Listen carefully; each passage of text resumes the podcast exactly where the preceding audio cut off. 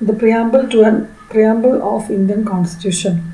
The preamble to an act sets out the main objectives which the legislation is intended to achieve. It is a sort of introduction to the statute and many a times very helpful to understand the policy and legislative intent. It expresses what we had thought or dreamed for so long. The constitution makers gave to the preamble the place of pride. It embodies in a solemn form all the ideals and aspirations for which the country had struggled during the British regime. In Ray Berubari case, the Supreme Court has said that the preamble to the constitution is a key to open the mind of the makers and shows the general purpose for which they made the several provisions in the constitution. The preamble declares, We, the people of India, having solemnly resolved to constitute India into a sovereign, socialist, secular, democratic republic and to secure to all its citizens justice, social, economic, and political, liberty of thought, expression, belief, faith, and worship,